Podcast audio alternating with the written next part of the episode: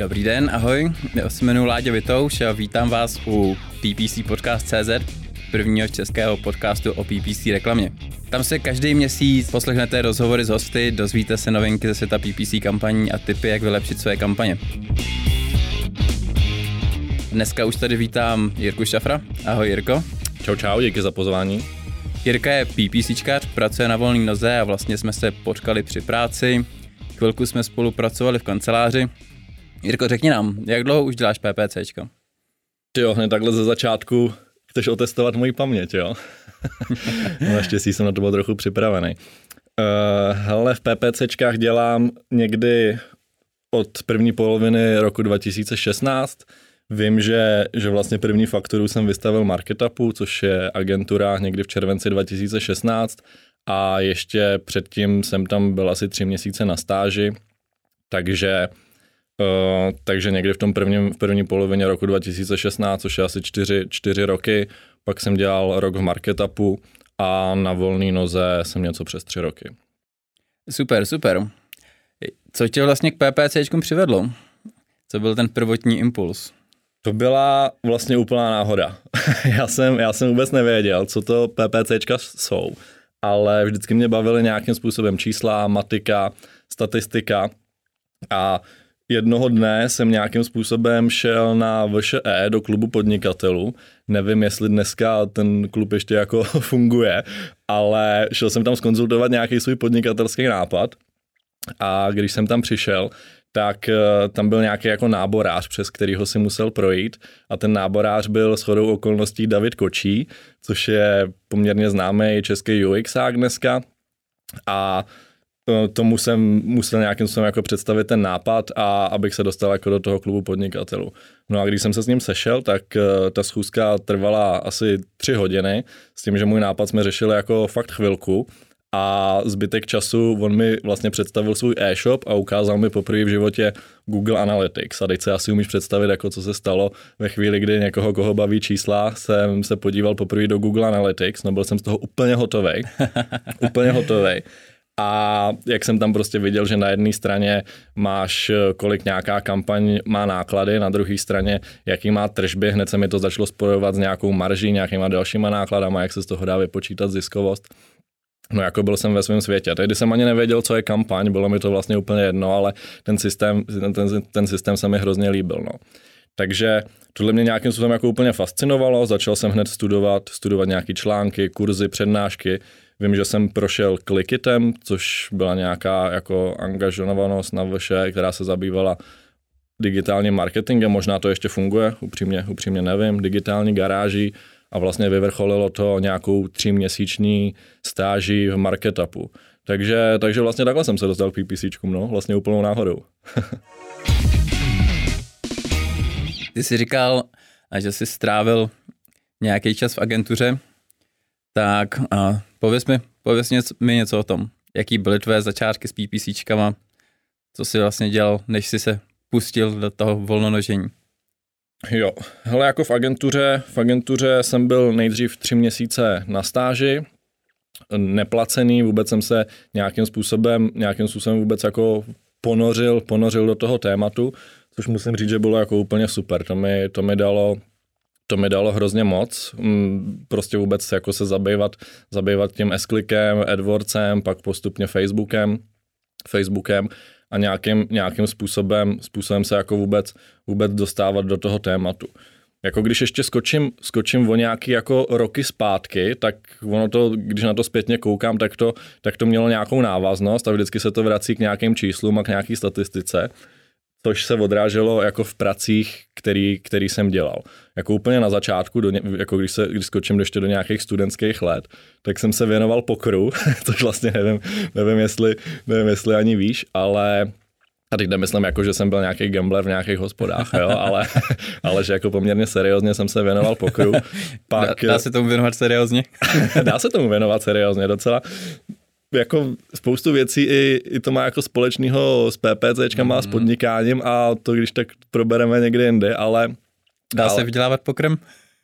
Pokrem se dá vydělávat, no, ale ne prostě pokud jsi gambler, ale pokud k tomu přistupuješ nějakým způsobem jako, jako na úrovni matematiky a statistiky jako hry, která se dá počítat. z, z souvislosti s nějakou pravděpodobností, tak, tak dáno. Když jako skočím dál, tak na, na, na vysoké škole jsem eh, dělal na pražské burze správce, správce rizikového portfolia, což ještě když jako doplně moc se to neví, ale spoustu profesionálních pokrových hráčů je jako verbovaný na burzu jako tradeři. Takže to je jenom takový jako pojíčko právě mezi tím pokerem a mezi tím uh, mezi tou burzou, což nebyl teda úplně můj příklad. Mě si nenajali na burzu, protože jsem byl tak dobrý hráč, ale, ale, ale možná to hrálo nějakou roli. No a pak jsem měl pak jsem měl jako v průběhu času pár takových menších projektíků, kde se asi začala nějak objevovat nějaká moje taková touha po podnikání, ještě na škole jsem měl takový generátor náhodných typů na filmy, knihy, hudební klipy, což generovalo typy pro ty znuděný studenty, co už byli tak znuděný, že už ani ty, ty typy nechtěli hledat. takže, takže jsem měl takový generátor, co jim ty typy dával. Pak jsem měl takový... Funguje to ještě? Ne, ne, ne, už to, už to nefunguje. Tak občas potřeboval. už, to, už to nefunguje. A ani ve své době to jako mělo pár lidí, co to využívalo aktivně, ale byla to taková, jako hlavně mi to dalo zkušenosti, tady tyhle ty projekty. Nejčerstvější projekt, co jsem měl, byl asi dva, dva roky zpátky, jestli si někdo pamatuje ještě spinnery, takovou hračku vlastně pro děti. Tak, jo, jo, fidget spinner. Fidget spinner, tak eh, to jsem měl e-shop, e-shop s fidget spinnery a to byla, kdo, kdo to znal, tak ono to rychle přišlo, rychle odešlo, takže asi dva, tři měsíce jsem měl takovýhle e-shop, prodal jsem asi necelých tisíc těch spinnerů a když, když se vrátím pár let zpátky, tak teda pak jsem nastoupil do té agentury a po roce v agentuře jsem šel na volnou nohu. Super, co tě, co tě vlastně vedlo k tomu, že jsi se pustil na volnou nohu? V agentuře už si nebyl jenom na, na ten internship, už si dostával zaplaceno, takže co byla ta hlavní pohnutka? Pustit se do toho takhle na vlastní pěst, jít do toho rizika. Vnímal si to jako riziko? E, vnímal jsem to jako riziko a co byla ta pohnutka, jako v průběhu toho roku jsem nějak navnímával ten trh, jak to funguje a postupem času mi začaly některé věci vadit. Jedna z těch věcí, co mi začala vadit, bylo to, že jsi vlastně nemohl moc vybrat, s kým, s kým pracuješ a některý ty klienti prostě se je nechtěl odbavovat. Viděl si, viděl si že tam jsou, že, že na to máš jako pár hodin měsíčně, že tomu klientu stejně jako reálně nepomůže, že mu prostě nezlepšíš ten biznis, pokud máš na to čtyři hodiny měsíčně. Pak tam byli třeba klienti, který už se jako nechtěl odbavovat ze své podstaty, protože ti byli nějakým způsobem nesympatický, byl ti nesympatický jejich biznis, prostě nechceš dělat pro, řekněme, nějaký lichváře nebo uh, kurzový poradenství nebo něco takového. Teď mě úplně neberte doslova, zrovna pro tyhle klienty jsem třeba jako nedělal, ale, ale některý, některý jako povaha těch biznisů mi nebyla, nebyla sympatická. No, pak jsem se na volnou nohu chtěl vydat jako z toho důvodu, že si budu moc vybrat, kdy chci pracovat a odkud chci pracovat, což teda teď sice všichni sedíme doma a nikam jako moc nejezdíme, ale vlastně vím, že tohle byl jeden z těch důvodů. No a pak samozřejmě ta finanční stránka kdy jsem viděl, že agentura si fakturuje, řekněme, 15 na hodinu a já jsem z toho dostával 150 třeba a to ještě po všech bonusech. a jako tehdy jsem moc nerozuměl, z čeho se skládá ta hodinovka v té agentuře, ale viděl jsem prostě tenhle ten nesoulad. Dneska už jsem v tom jako trošku střízl, střízlivější, ale, ale jako viděl jsem, že dostávám 10% z toho, co si vlastně agentura fakturuje za, za, za moji práci. Je a... pravda, že tohle srovnání je pro spoustu lidí, který který pak odcházejí, myslím jako celkem šokující. Jo, jo, jo. A je to takový ten jeden z hlavních impulsů. Jako bylo to šokující i pro mě, jako měl jsem trošku růžový brejle v tom hned za začátku, jsem si říkal, ty tak kdybych se fakturoval půlku, tak jsem na tom furt třikrát, čtyřikrát líp, než, než vlastně dostávám teď, v, v té době před eh, těma čtyřmi roky nebo třeba roky, kdy jsem začínal na volné noze, ale samozřejmě takhle jednoduchý to není, no. Jasně, jak ten, jak ten přechod probíhal v praxi? Měl jsi už nějaký své vlastní klienty, nebo jsi se pustil prostě jako po hlavě do toho, začal si se nějakým způsobem propagovat? Jo, ještě, abych to jakoby nějak vysvětlil, tak já jsem v té agentuře nebyl na full time, já jsem v průběhu, mm-hmm. v průběhu toho dělal školu, takže já jsem tam měl, řekněme, jako poloviční úvazek, měl jsem tam vytěžených třeba nějakých 80 hodin pro tu agenturu a zbytek času jsem, jsem věnoval škole. A průběhu toho, kdy jsem takhle tříštil tu pozornost vlastně mezi školu a, a práci v té agentuře, tak jsem začal nabírat nějaký svoje první klienty, který jsem si tak nějak jako klikal po večerech. A takže postupně jsem tu pozornost začal tři, tříštit mezi práci, školu a tu volnou nohu v uvozovkách, jestli se tomu, jestli se tomu dá tak říct.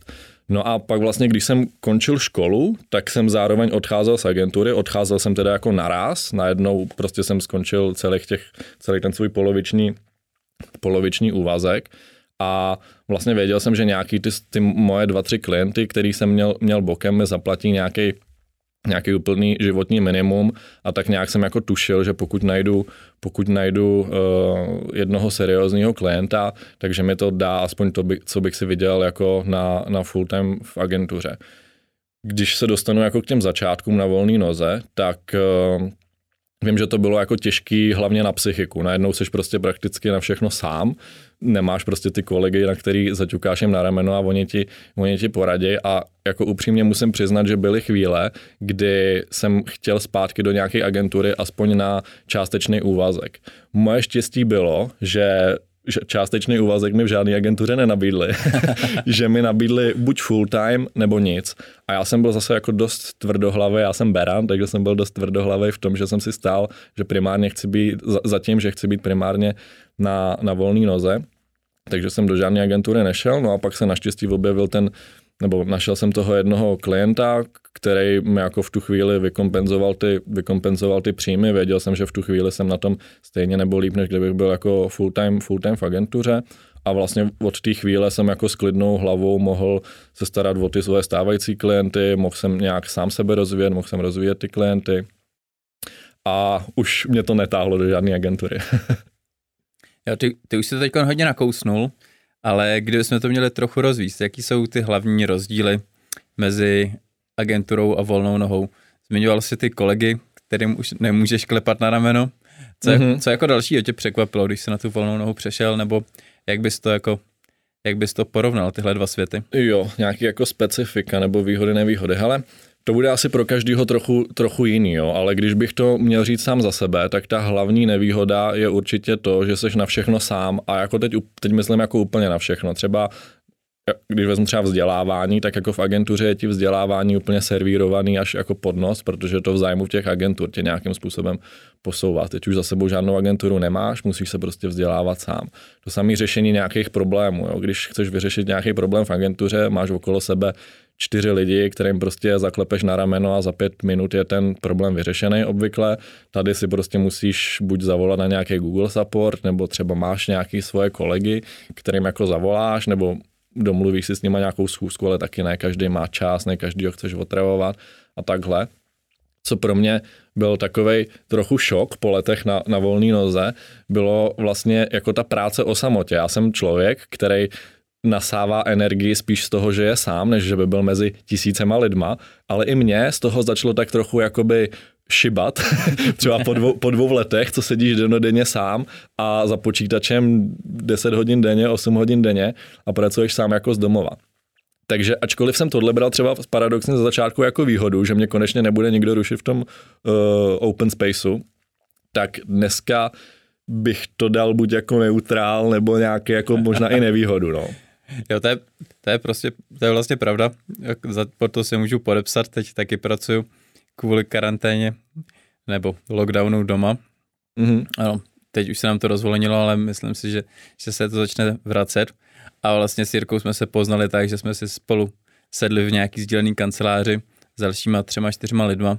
A je pravda, že prostě to kancelářský prostředí s psychikou dělá úplný divy. Člověk je víc naladěný na tu práci a opravdu občas si potřebujete sednout a s někým si popovídat.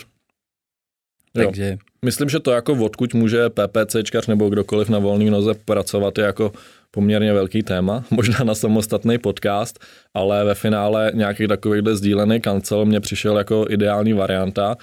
Coworking mi třeba moc jako úplně nesedne, tím, že tam je jako poměrně hluk, poměrně velké množství lidí, ale zase mít nějaký takovýhle sdílený kancel není taky, jak jsme si sami ověřili, úplná jako hitparáda na to, to nějakým způsobem řídit, nebo někdo zatím musí stát a už je to trošku, trochu jako složitější, no. Jo, všechno má své specifika, ještě, ještě bychom mohli třeba zmínit takový ty soukromý kancely, kde si pronajmeš jednu místnostku, ale to si myslím, že na hlavu úplně stejně jako pracovat z domova, s tím rozdílem, že si nemůžeš umýt nádobí v rámci prokrastinace.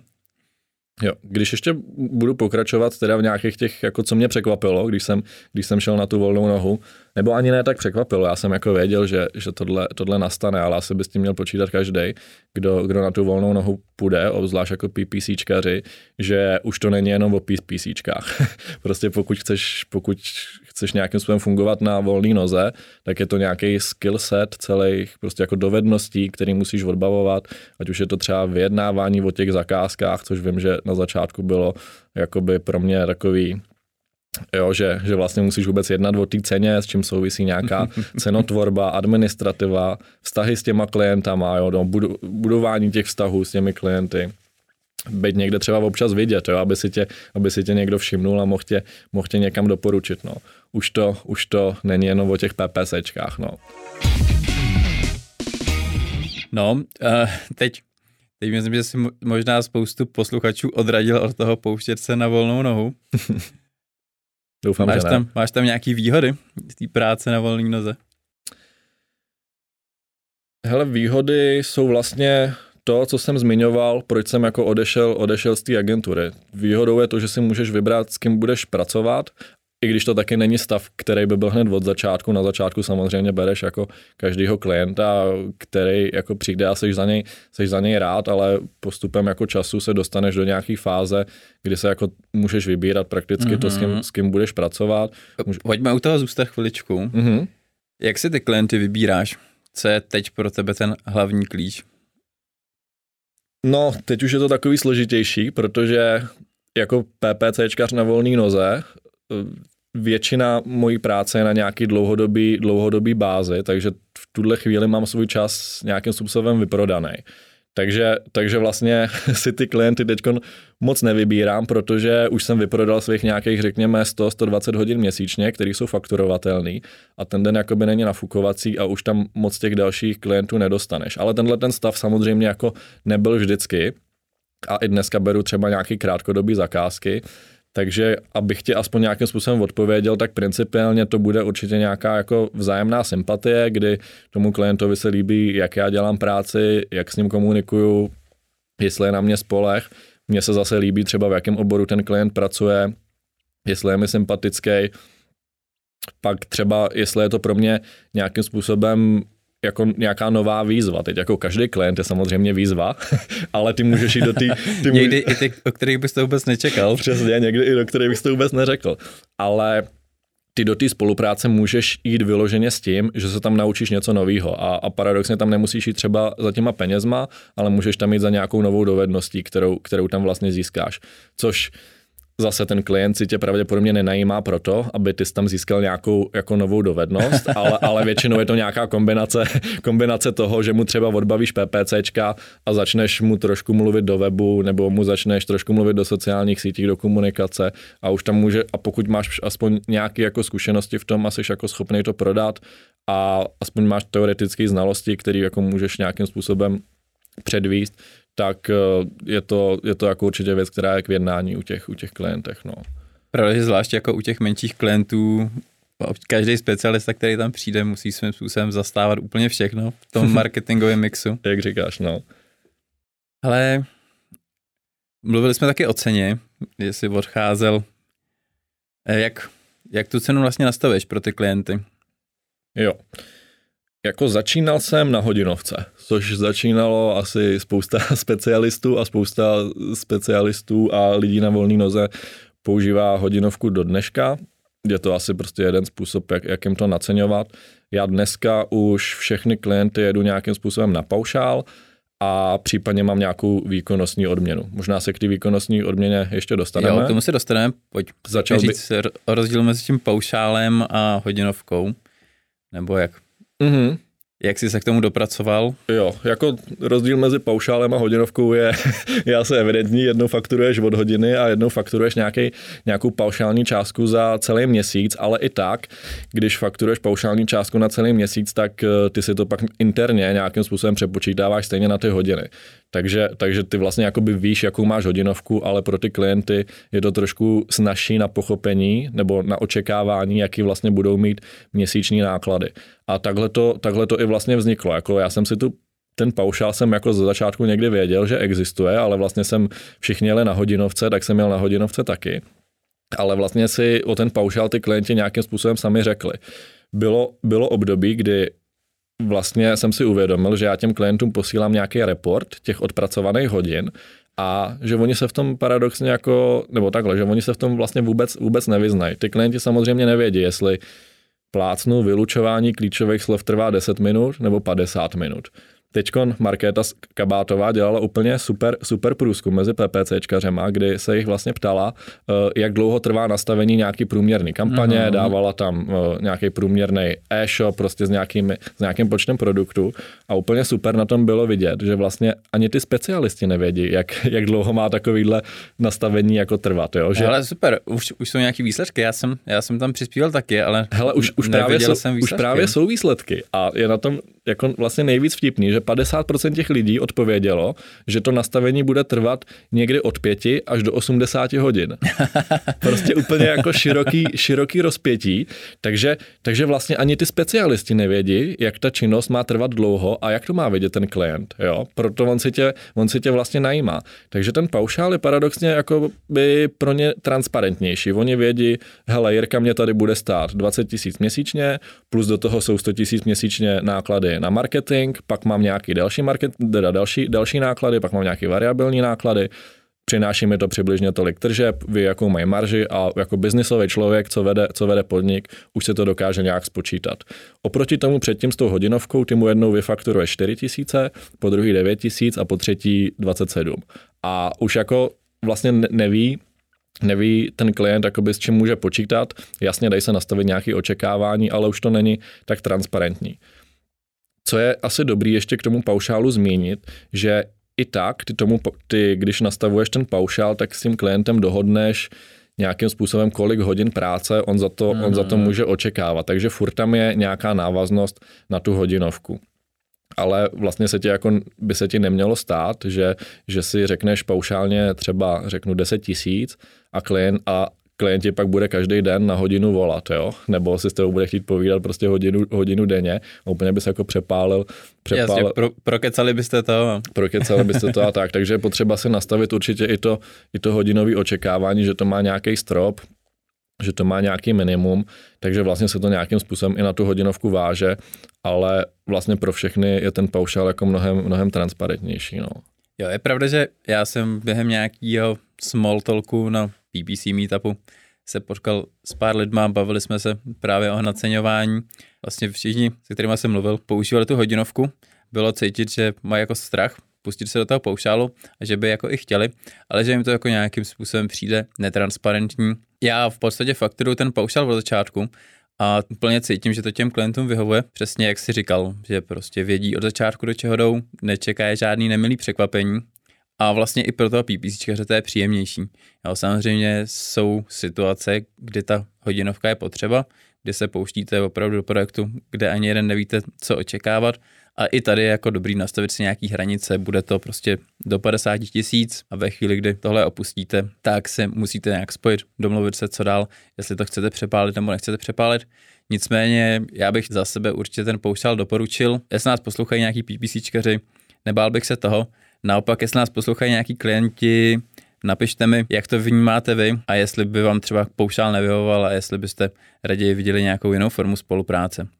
Jo, já jsem se toho paušálu taky ze začátku bál, ale měl jsem asi trochu štěstí, že si ty klienti o něj prakticky sami řekli a pak jsem začal dokonce i pocitovat, že když vytváříš ty nabídky pro ty klienty, takže je to i v tu chvíli je to jako výhoda, protože ty řekneš vlastně jednu cenu a oni si jasně umějí představit, uh, co, co, co, jako, co, co znamená ta cena.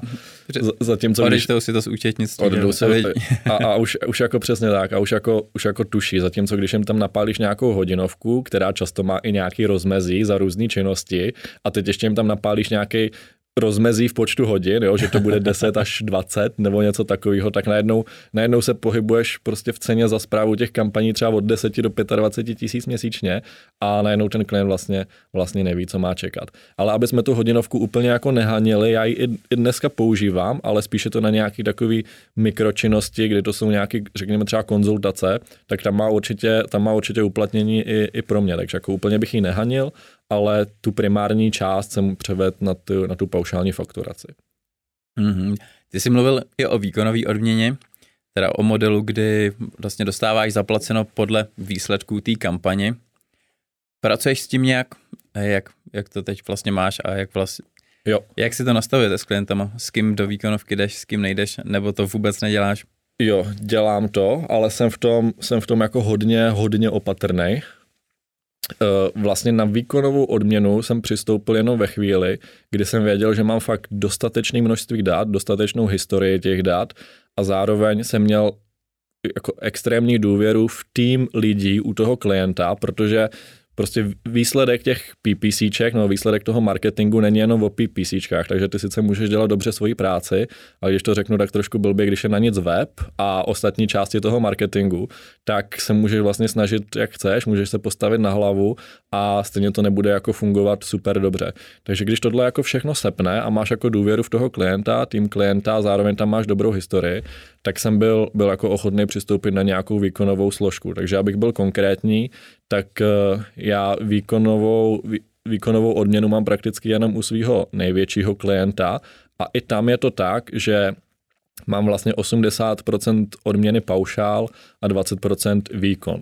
A teď je ještě jako důležitý zmínit, aby těch, v tomhle případě, že aby těch 20% bylo jako v absolutní hodnotě takový číslo, aby to pro tebe bylo nějakým způsobem motivační, protože si jako musíš vzít, že eh, je to jeden klient a v rámci toho klienta fakturuješ nějakou částku a kdyby těch 20% bylo, řekněme, já nevím, 2000 korun, tak v rámci celé fakturace uh, mojí jako za měsíc za všechny klienty by to nebylo samozřejmě motivační. Takže... Jasně, není důvod potit krev, aby si jako nakonec vydělal pár stek. Je to tak, na tohle by vlastně měli myslet i ty klienti, kteří vlastně chtějí, chtějí stanovit eh, nějakou, nějakou výkonovou složku pro toho, pro toho specialistu, aby to jako pro něj bylo motivační, tak si uvědomit, že ten specialista má pravděpodobně i jako jiný klienty a přijme jako z víc klientů než z toho jednoho, kterou si zrovna domluvá tu zakázku. A pokud to jako v absolutní hodnotě bude prostě malá částka, tak to nebude, tak to nebude tak motivační a ten, ten specialista pravděpodobně nebude mít jako extra důvod, extra důvod na tu, na tu výkonovou složku přistoupit, no. Jo, jak říkáš, v tomhle případě to asi jako dává velký smysl, pokud je to velký klient, se kterým se dobře znáš a nějakým způsobem se podílíš na tom jeho biznesu. A bohužel se často setkávám s tím, že o tu výkonnou odměnu mají zájem většinou jako menší klienti, kterým ten biznis nějak nefunguje a v podstatě očekávají od toho specialisty, že nějakým zázrakem spasí. Abych, abych jestli to ještě teda můžu doplnit, Povídej. tak, eh, tak mám vlastně klienta, kde je celá, celá moje odměna vázaná, vázaná na výkon, ale je to poměrně specifický případ. A je to případ, kdy já vlastně nezastřešuju jenom PPCčka, ale zastřešuju nějakým způsobem celý, celý online marketing a ten klient mi dal pravomoce kecat prakticky do všeho, od produktů přes nějaký, přes nějaký interní procesy. A já už nemám, já už nemám podíl, eh, respektive odměnu vázanou jenom na výkon PPCček, ale na výkon celého e-shopu. Takže fakt si každý měsíc mm. vezmeme tržby celého e-shopu a já z toho mám nějaký podíl. Tohle je situace, kdy vlastně ty reálně ovlivňuješ celý ten biznis a je to ještě super v tom, že ty seš jako pro toho klienta mnohem, mnohem, míň, mnohem hůř nahraditelný. Protože co, co ty vlastně nechceš, aby se ti stalo, když přistoupíš na výkonovou, na výkonovou odměnu, tak je to, že ty fakt hitneš ten home run, zadaří se ti a zlepšíš mu trojnásobně, pětinásobně, desetinásobně tržby. Jenže teď v tu chvíli by vlastně tvoje, tvoje odměna měla být jako třínásobná, pětinásobná, desetinásobná. A najednou si představ situaci, že ten klient ti má platit třeba 50-70 tisíc měsíčně za práci PPCčkaře, kterou jako v jeho očích ty si dělal už třeba za 10 tisíc ještě předtím, než, než eh, to jako vyhoupnul ty tržby. No a teď ty musíš mít jako důvěru v to, že ten klient se v tu chvíli s tebou nerozloučí, že si neřekne, hele, já tady Jirkovi platím padé, to bych mohl mít tady dva, dva interní nějaký juniorní PPC specialisty. Takže takže ještě na tohle je potřeba myslet, mít jako fakt důvěru v toho klienta, že, že v, tu, v tu chvíli, kdy se ti fakt zadaří a že to fakt trefíš, tak eh, že se s tebou jako nerozloučí. No. Jasně, takže problém může nastat nejen ve chvíli, kdy se nedaří, ale i ve chvíli, kdy se daří. Přesně tak, i ve chvíli, kdy se zadaří, můžou nastat problémy. No.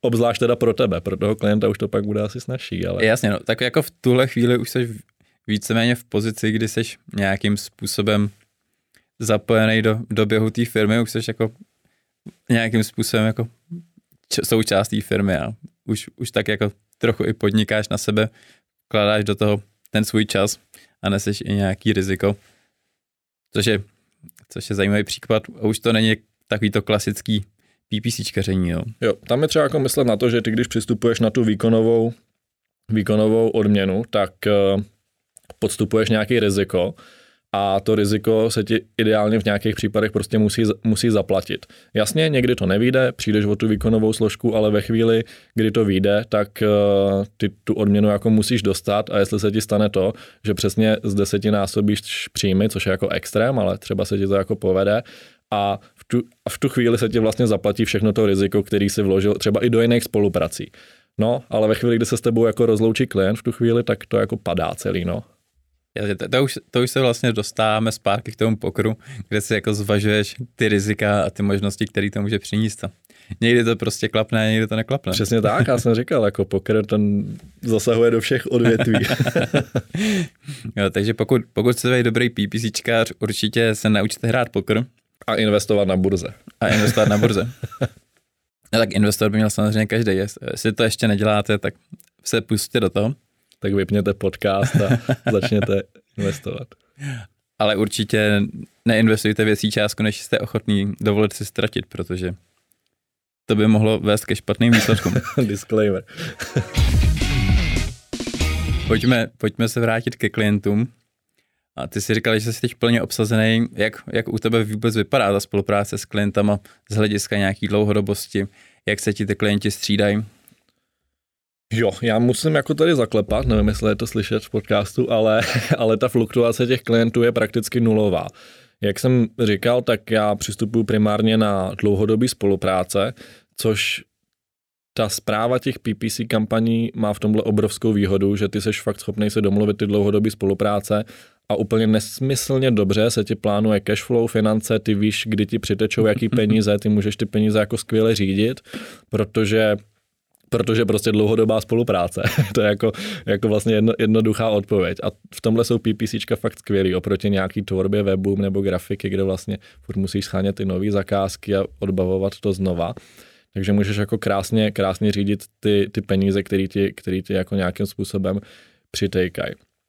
Uh, takže, takže vlastně ta fluktuace těch klientů je prakticky nulová. Jasně domlu, jako v průběhu, v průběhu času kdy uh, jsem jako nabíral klienty nebo se s nimi jako loučil, tak ano, byly, byly nějaký, obzvlášť za začátku, kdy kdy jsem se s nějakými klienty rozloučil, většinou to nebylo jako obou strany, teda, pardon, právě jednostranný, spíš to bylo tak, že jsme se domluvili, že už to nějakým způsobem nedává, nedává smysl. Jo, já když jsem začínal na hodinovce 300 korun, tak eh, prostě v tu dobu jsem se těm klientům třeba vyplatil, s dnešní hodinovkou už se jim třeba nevyplatím, což je jako jedna z věcí, na který si hodně zakládám, abych se těm klientům vždycky vyplatil. Vlastně nevstupuju, nevstupuju do spoluprací, kde nemám tu jistotu, že se moje práce tomu, tomu klientovi zaplatí. Takže co se týče těch dlouhodobých spoluprací, tak musím jako zaklepat, že dneska mám dlouhodobý, dlouhodobý klienty, kteří jsou se mnou dva, tři roky, některý už fakt jako od začátku. A a ty spolupráce jako běžej. Doplňuju to, doplňuju to těma jednorázovými zakázkama, Uh, což beru jako ze své strany spíš jako takovou investici do nějakého networku, protože ty, když si vezmeš, že máš, řekněme teďkon, šest uh, dlouhodobých klientů, který Aha. si jako sám úplně v klidu spravuješ, nemáš s tím jako žádný trápení, máš prostě těch šest klientů, a jede ti to všechno dlouhodobě a nebere žádného dalšího, tak vlastně jsi v situaci, že máš jako šest těchto těch kontaktů. A ve chvíli, kdy přijde nějaká korona a jeden z těch klientů ti odpadne, nebo odpadnou ti třeba tři, tak máš najednou jako velký problém, protože tři klienti ti odpadli a ty máš vlastně kontakt na svý, na svý tři další klienty a bude se ti jako velmi, velmi špatně, velmi špatně nacházet náhrada za ty tři klienty, co odpadly.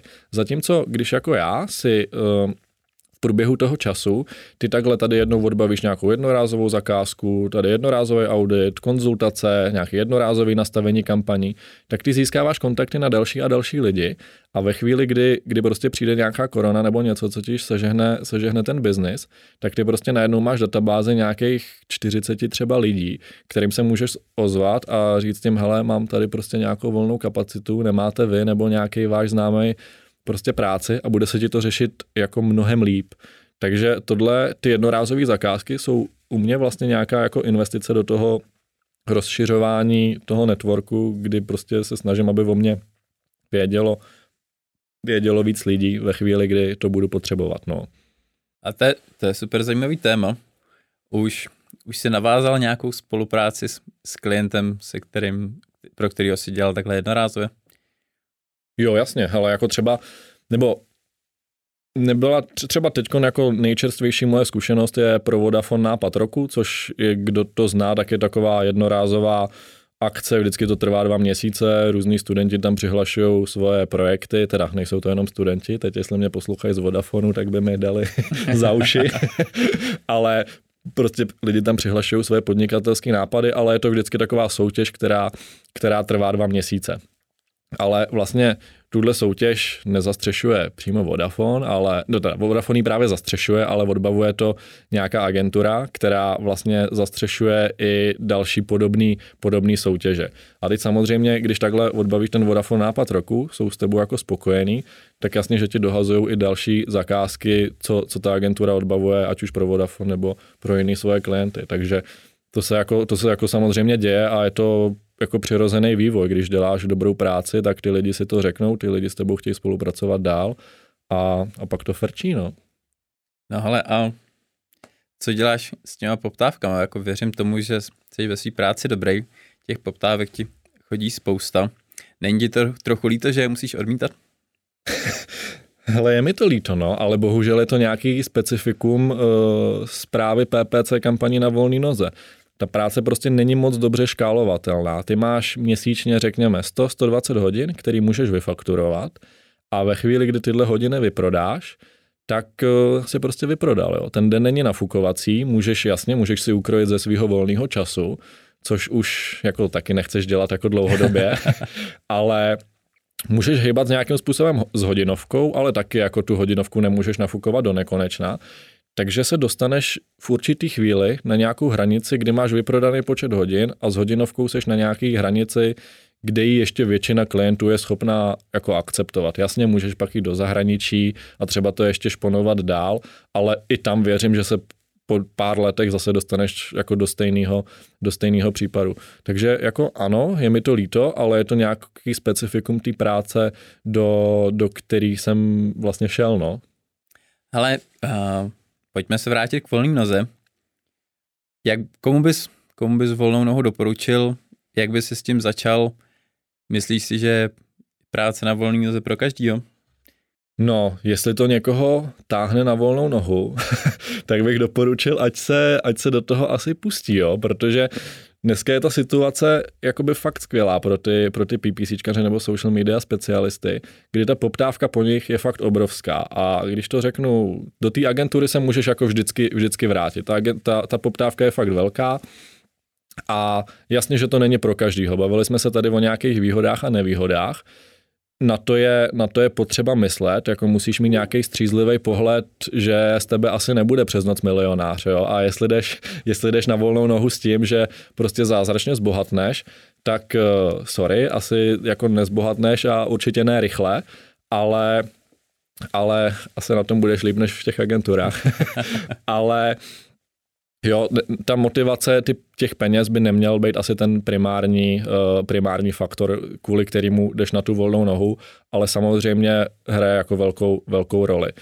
A pokud tě to prostě, prostě táhne, tak, uh, tak jdi do toho, no. Jak se říká, jak se říká, až, až budeš umírat, že to bude depresivní, ale až budeš umírat, tak nebudeš litovat toho, že jsi, že jsi šel na volnou nohu a nevyšlo to, jo? Budeš litovat toho, že, že jsi to neskusil. To nevím, jestli nebylo moc takový moudro, jo? ale... jestli, jestli jsme se jako, já se ti určitě na konci budu ptát na, na nějaký moudro na závěr, tak nevím, jestli jsi nevystřelil všechny patrony. No. ale, ale prakticky, no prakticky ten přechod eh, na tu, na tu volnou nohu je z té agentury asi ideální. Jo, kdy, kdy, jestli by si to někdo chtěl jako střihnout jenom tak, že si to nastudoval, nastudoval někde na internetu a jít rovnou na volnou nohu, jako asi jo, nějakým pokus, pokus omyl, ale, ale asi bych doporučil těm lidem jít do agentury. Jasně, pak je otázka, jako, jakou máš zodpovědnost vůči těm klientům. Vždycky se někdo, někdo, kdo ti to zaplatí, ale pokud opravdu nemáš žádnou praxi, tak Přesně, přesně tak, jako ty agentury, ta agentura je super v tom, že ty tam prostě získáš náhled na ten trh, na ten biznis, zjistíš, jaký jsou nějaké jako pravidla, jak to funguje, nase, tu atmosféru a mnohem líp se ti tak pak bude fungovat. Jestli já jako bych měl dneska říct něco, co bych udělal trošku jinak uh, v těch začátcích, tak asi bych si třeba zkusil práci ještě v jiné agentuře než v marketapu asi bych zkusil práci i na trošku jiný pozici. Já jsem dělal hlavně PPC, tak bych šel třeba zkusit jako social media specialistu vyloženě a místo třeba roku v agentuře bych tam byl prostě aspoň dva. V mém případě, jasně, že někdy to je úplně v pohodě, když jsi v agentuře 3, 4, 5 let a pak teprve jdeš na volnou nohu, jo. Já jsem Jasně, tak jako samozřejmě nemusíte odcházet na volnou nohu vůbec, jo? A nemusí, je přesně, to o každém, co mu vyhovuje. Přesně tak, přesně tak a na to, je, na to je jako třeba myslet, jak jsem říkal. Není to pro každýho, má to svoje specifika, ale jestli vás to táhne, tak prostě to zkuste. Mm-hmm. Ale já vím, že se o volnou nohu nezajímáš jenom jako volnonožec, že to není jenom jako nějaká forma toho, jak ty funguješ, ale že že jsi se do toho poslední doby jako obul, začal jsi to nastudovávat. Chystáš mě pro nás nějaký projekt? Jo. Hele, já jsem si to tady říkal jako hrozný moudro, jo, ale, ale jako ne, ne, necítím se jako nějaká autorita, která by měla, měla vlastně rozdávat nějaký moudra, jo. Na to jsou tady mnohem zkušenější borci. A ale zároveň si jako myslím, že po těch třech letech na volné noze mám co říct aspoň těm lidem, kteří se na volnou nohu chystají nebo na ní zašli a jsou v úplných, v úplných začátcích. Mm-hmm. Ale upřímně ještě tohle nemám nějakým způsobem formálně zpracovaný, nicméně jestli to někoho na volnou nohu táhne a má nějaké obavy, otázky, cokoliv, ať se mi prostě ozve a můžeme to probrat, samozřejmě zadarmo, nic za to teďko nechci, ale je to nějaká věc, co mě co mě jako fakt naplňuje a už jsem takhle nějakým lidem jako na volnou nohu pomohl a dneska, dneska jsem jako fakt super šťastný, když je, když je vidím a sleduju, jak se jim daří. To je pravda, už ne, nevidíš jenom ty své úspěchy, ale vidíš i ty úspěchy těch svých uvozovkách dětí.